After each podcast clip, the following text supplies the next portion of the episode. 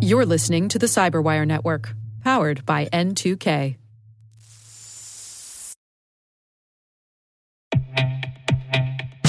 And now, a word from our sponsor, SpyCloud, the leader in operationalizing cybercrime analytics. Traditional threat intelligence is a thing of the past. Cyber criminals are stealing vast amounts of credentials, session cookies, and financial data every day, and it's hard to keep up. SpyCloud is the trusted partner businesses turn to to fully understand their darknet exposure risk and neutralize threats before it's too late. SpyCloud alerts your organization as soon as an employee or customer's data appears on the darknet, so you can act faster than bad actors to prevent cyber attacks like ransomware, session hijacking, account takeover, and online fraud. With insights from the industry's largest repository of recaptured data, protect the digital identities and systems most important to your business. Get your free corporate darknet exposure report at spycloud.com slash cyberwire and see what information criminals have in their hands today. That's spycloud.com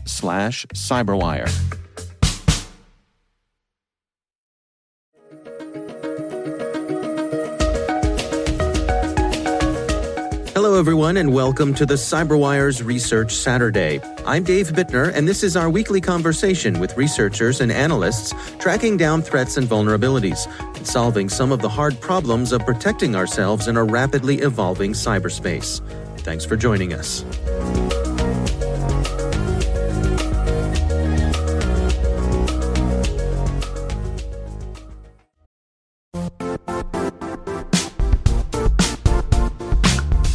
The IT world used to be simpler. You only had to secure and manage environments that you controlled. Then came new technologies and new ways to work. Now, employees, apps, and networks are everywhere. This means poor visibility, security gaps, and added risk. That's why Cloudflare created the first ever connectivity cloud. Visit cloudflare.com to protect your business everywhere you do business.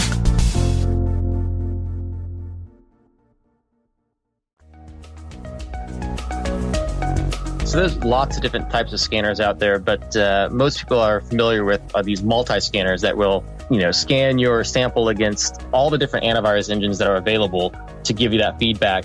That's Daniel Hatheway. He's a senior security analyst at Recorded Future. The research we're discussing today is titled Uncover Unseen Malware Samples with No Distribute Scanners. And what happens is those multi scanners that we all use and love for research every day will then, if there's just one usually if there's just one detection, they will then share that sample with all the other vendors. So what happens is it's a way to distribute what one vendor knows to all the other vendors. That just kind of keeps the the malware at bay, if you will. So anytime that that one of these comes up with something that's novel, uh, it sends it out to all the scanners, and then they can add that to their list of uh, potential problems. That's correct, and and also you know there's lots of different multi scanners that um, have paid tiers for researchers like myself and many others to to utilize and mine for other data and search for things as well. I see. And so that leads us to uh, these other types of scanners, uh, these no distribute scanners. How do they work? Well, they're very, uh, very much similar. Um, they may not have all the same uh, antivirus engines. It kind of depends on the service that's available, but they pride themselves on not sharing the sample. Um, and when they do that, the URL does not contain the hash either. So there's really no way to kind of guess these paths to go and look at. And since they're not sharing the sample, it kind of it stays private with the person that submits it. So they get used a lot by um, you know people with malicious intent, but they also get used by people who have privacy concerns as well. Now, can we back up a little bit? Can you describe to me? Uh, you mentioned that it doesn't use the hash in the URL. What, what is the typical functionality through a, a regular multi scanner? How does it work on that end? Well, so normally it'll be like, you know, the name of a service, you know, slash, and then the hash of the file. And then it gives you to the report that tells you all the different antivirus engines that detected it, right?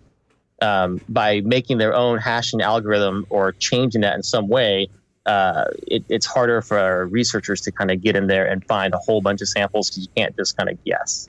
And what is the nature of these no distribute sites? Uh, they've been around for a while. Is there a variety of them? And uh, do they try to stay under the radar? Well, uh, it's it's funny, you know. Uh, some of them really don't try to stay on the radar. Uh, Scan for You has been around for a very long time, and uh, they typically get targeted by law enforcement because they're very interested in these as well. So they don't really try to stay under. You'll see a lot of advertisements for them on criminal forums or you know forums in general that you know potentially have malicious intent. When you say they're targeted by law enforcement, are, are they overtly doing anything wrong? Or is it more that law enforcement just sees them as a way to keep an eye on things? I think it's uh, the the first one, but some of them have been shut down, and I'm not exactly sure what the legal stance on it was, why it was shut down. So let's walk through the process that you all did to to take a look at this. What was your collection process? Well, so it was interesting. Every time we've actually interacted with an actor, um, you know, in discussing uh, their malware or their exploit or whatever the piece may be, they've always shared this link with us of a no distribute scanner. And then when you start going back and you look at historically all the different forms that we collect from are either vetted access or publicly available, but just, you know, you need to authenticate against them. We've noticed that there's a lot of people that will start scanning their malware and then they share that link in order to advertise that their service is doing what they are telling you it's doing. And if they did that with a typical multi scanner, then of course, with just one detection, it's going to go to everybody. By having these no distributes, they are able to to show that they are doing what they say without risking their sample being distributed to the wider audience. And so, how do you all look for that? So, what we did is through our normal collections, um, we always have information about these forms because we collect all the information from the forms that we have access into. And I just kind of started running a search that says anytime I see this URL for virus checkmate or nodistribute.com or uh, scan for me or run for me and all these different ones. And I said, pull those URLs out. And then we started making a collection process that will, you know, automatically find those URLs within our data set. And then it would go to those pages and then it would collect all the appropriate metadata we could, like file name, uh, file hash, the detection names that if there are any, um, and just kind of the post that it came from, which allowed us to kind of relate it back to uh, what that person was selling as well. I see. So you're doing a, lot of cross referencing to, to figure out, uh, you know, what what are these things? How are these things being sold? How are they being distributed? And uh, who might be buying them? Uh, if they post publicly on the buying, yes, but a lot of times it's just like direct messages to them in that form, so we can't actually see that piece. I see. But, sure, yeah, that makes sense. So you're looking around on these dark uh, web forums uh, and finding these things. What can you tell us about uh, what you were seeing? What, what, run run some of the numbers by us. Yeah, so I mean, just like you know, in percentage terms, um, you know, 75% of the data set that we collected was not seen by the traditional multi scanners that we were talking about previously, and then 25% of them were. And what was interesting about that 25% because you know it's hard to really do research on that 75% because one we don't have the sample it's just the metadata about it and there's no way for us to get that unless we find it elsewhere hmm. but that 25% that was with you know on those other multi scanners we're able to download those right so when we did that and look at all the metadata they had about it and when they seen it and so forth i think it was uh, 14% were seen on the traditional multi scanners first and then the others were on the no distribute first which allowed us to kind of gauge how important it was because like those percentages were so close together that it made it to where that if we actually were to alert on these hashes that we see, we know that about you know a little less than half the time we're going to get notified ahead of time, if that makes sense. Hmm. Right. So uh, by tracking these on these forums, the no publish scanners, does that give you a head start on uh, knowing what might be queued up, being keyed up to be sent out there? Uh, yes, uh, in some cases it does. Yeah, so the interesting one is uh, the Gold Digger miner was a cryptocurrency piece, uh, a cryptocurrency miner, and we saw the actor selling it or you know talking about making it on criminal forums and then selling it, and then with that it was a link to a no distribute site, and then shortly after we see it hit one of the multi scanners. I see. About thirty days leeway. And is the assumption that when it hits one of the multi scanners, it's out in the wild? That's correct. Yeah, that's the assumption here. So, how can people use this information uh, to better protect themselves? So, this information can actually, uh, you know, because we don't actually have a file, we just have the metadata. It should be something that's probably alerted on. Within your environment. So you would have this list of hashes that you would want to compare to in like your SIEM or at your egress point or anywhere it crosses your network. Um, you'd probably want to be notified of these because you know it's not just that this file was sent to a no distribute site. It's that we collected the link from a criminal form to a no distribute site. So you're talking kind of more about you know two kind of gray areas that you're looking into matching up. Yeah, so you're sort of building a building a case uh, based on indirect evidence, I suppose. Exactly. So is this a matter of folks being able to be more proactive than reactive when it comes to preparing themselves for these sorts of things? That's the hopes. A lot of times in our industry, we're always being uh, reactive, and it's very it's very few and far between when we actually get a chance to be proactive. You know, like the Shodan Rat controller is a way to be proactive. Um, there's there's lots of different you know pieces to be proactive, but they're just much harder to come by. Um, and so this is just uh, hopefully another arrow in the quiver to help our to help our customers and just the community in general. Now, when when it comes to monitoring these uh, these forums, um, how bold are the folks who are out there selling these things? Uh, that that kind of varies depending on the actor. We've seen some be extremely bold, and we've also seen some uh, take some very precautious steps. You know, only selling to people that have a certain reputation in the forums, uh, only interacting with people that have X number of posts. Um, but we also see it to where they will just, you know, reach right out to you on Telegram or any other type of service they that they choose. And and do you suppose that, that this will, will lead to a reaction on their part if if they know that uh, that this is being kept an eye on? Do you suppose they may shift to something else? Um, you know, it, it's quite possible. Uh, adversaries are always uh, adapting to anything that uh, we in the security community do.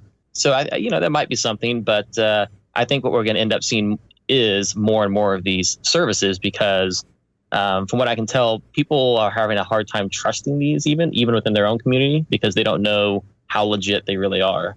When you say trusting these, what do you mean? Well, so I mean, you're you're kind of taking them at their word that they're not distributing the sample, or that they're not, you know, sharing them with the security community as a whole. You know, who knows really who you're submitting these samples to, right? I see. So there's a reputational issue with the no distribute services themselves. Yeah, it seems that way because uh, you know a lot of times I see, and this is just my assumption. A lot of times I see when people are selling a sample, they will submit it to maybe three of the no distribute sites, and they will put all three links on their post when they're selling something. And I don't know if that's maybe they're trying to get better coverage to show that their sample's not being detected, or if they just have preferences of one or the other. And, and is there nothing that can be done uh, from the, the virus checker manufacturer's point of view I guess uh, if their services are out there, it's it's hard for them to keep an eye on this. Uh, it's hard for them to know that uh, their services are being aggregated for something like this. Well, there was actually a really interesting article I read, kind of similar to that, and basically what it was doing is is these no distribute sites will try to block communication back to the antivirus um, company. Hmm. That way, you know, a lot of these will you know, we don't have a reputation on this file, but send it to the cloud and they will do some sort of analysis on it and give it back. So they turn that functionality off. And the reason is is because they don't want that hash to go up to the antivirus company.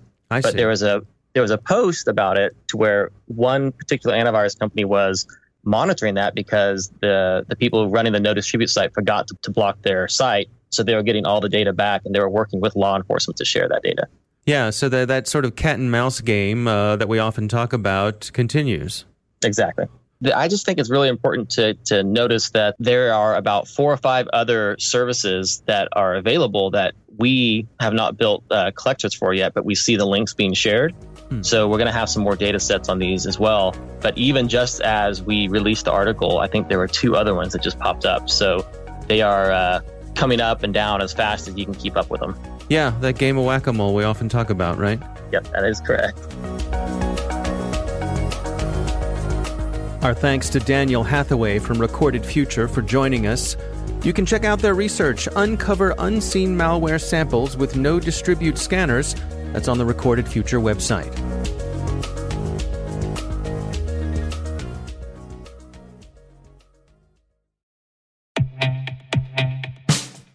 And now, a message from Cyberbit. Mastering cybersecurity is like mastering a sport. You build muscle memory through rigorous practice, then you train as a team to foster cohesion while operating under pressure. Like athletes, cybersecurity professionals thrive on hands on simulation. But traditional courses, certifications, and open source labs won't build you a winning team. You need Cyberbit.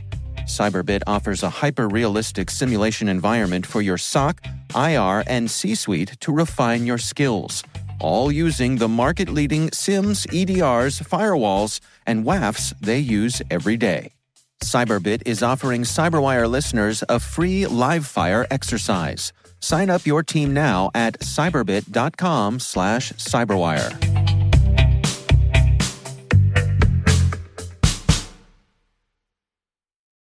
The Cyberwire Research Saturday is proudly produced in Maryland out of the startup studios of DataTribe, where they're co building the next generation of cybersecurity teams and technologies. Our amazing Cyberwire team is Elliot Peltzman, Puru Prakash, Stefan Vaziri, Kelsey Bond, Tim Nodar, Joe Carrigan, Carole Theriault, Ben Yelin, Nick Veliky, Gina Johnson, Bennett Moe, Chris Russell, John Petrick, Jennifer Eiben, Rick Howard, Peter Kilpe, and I'm Dave Bittner. Thanks for listening.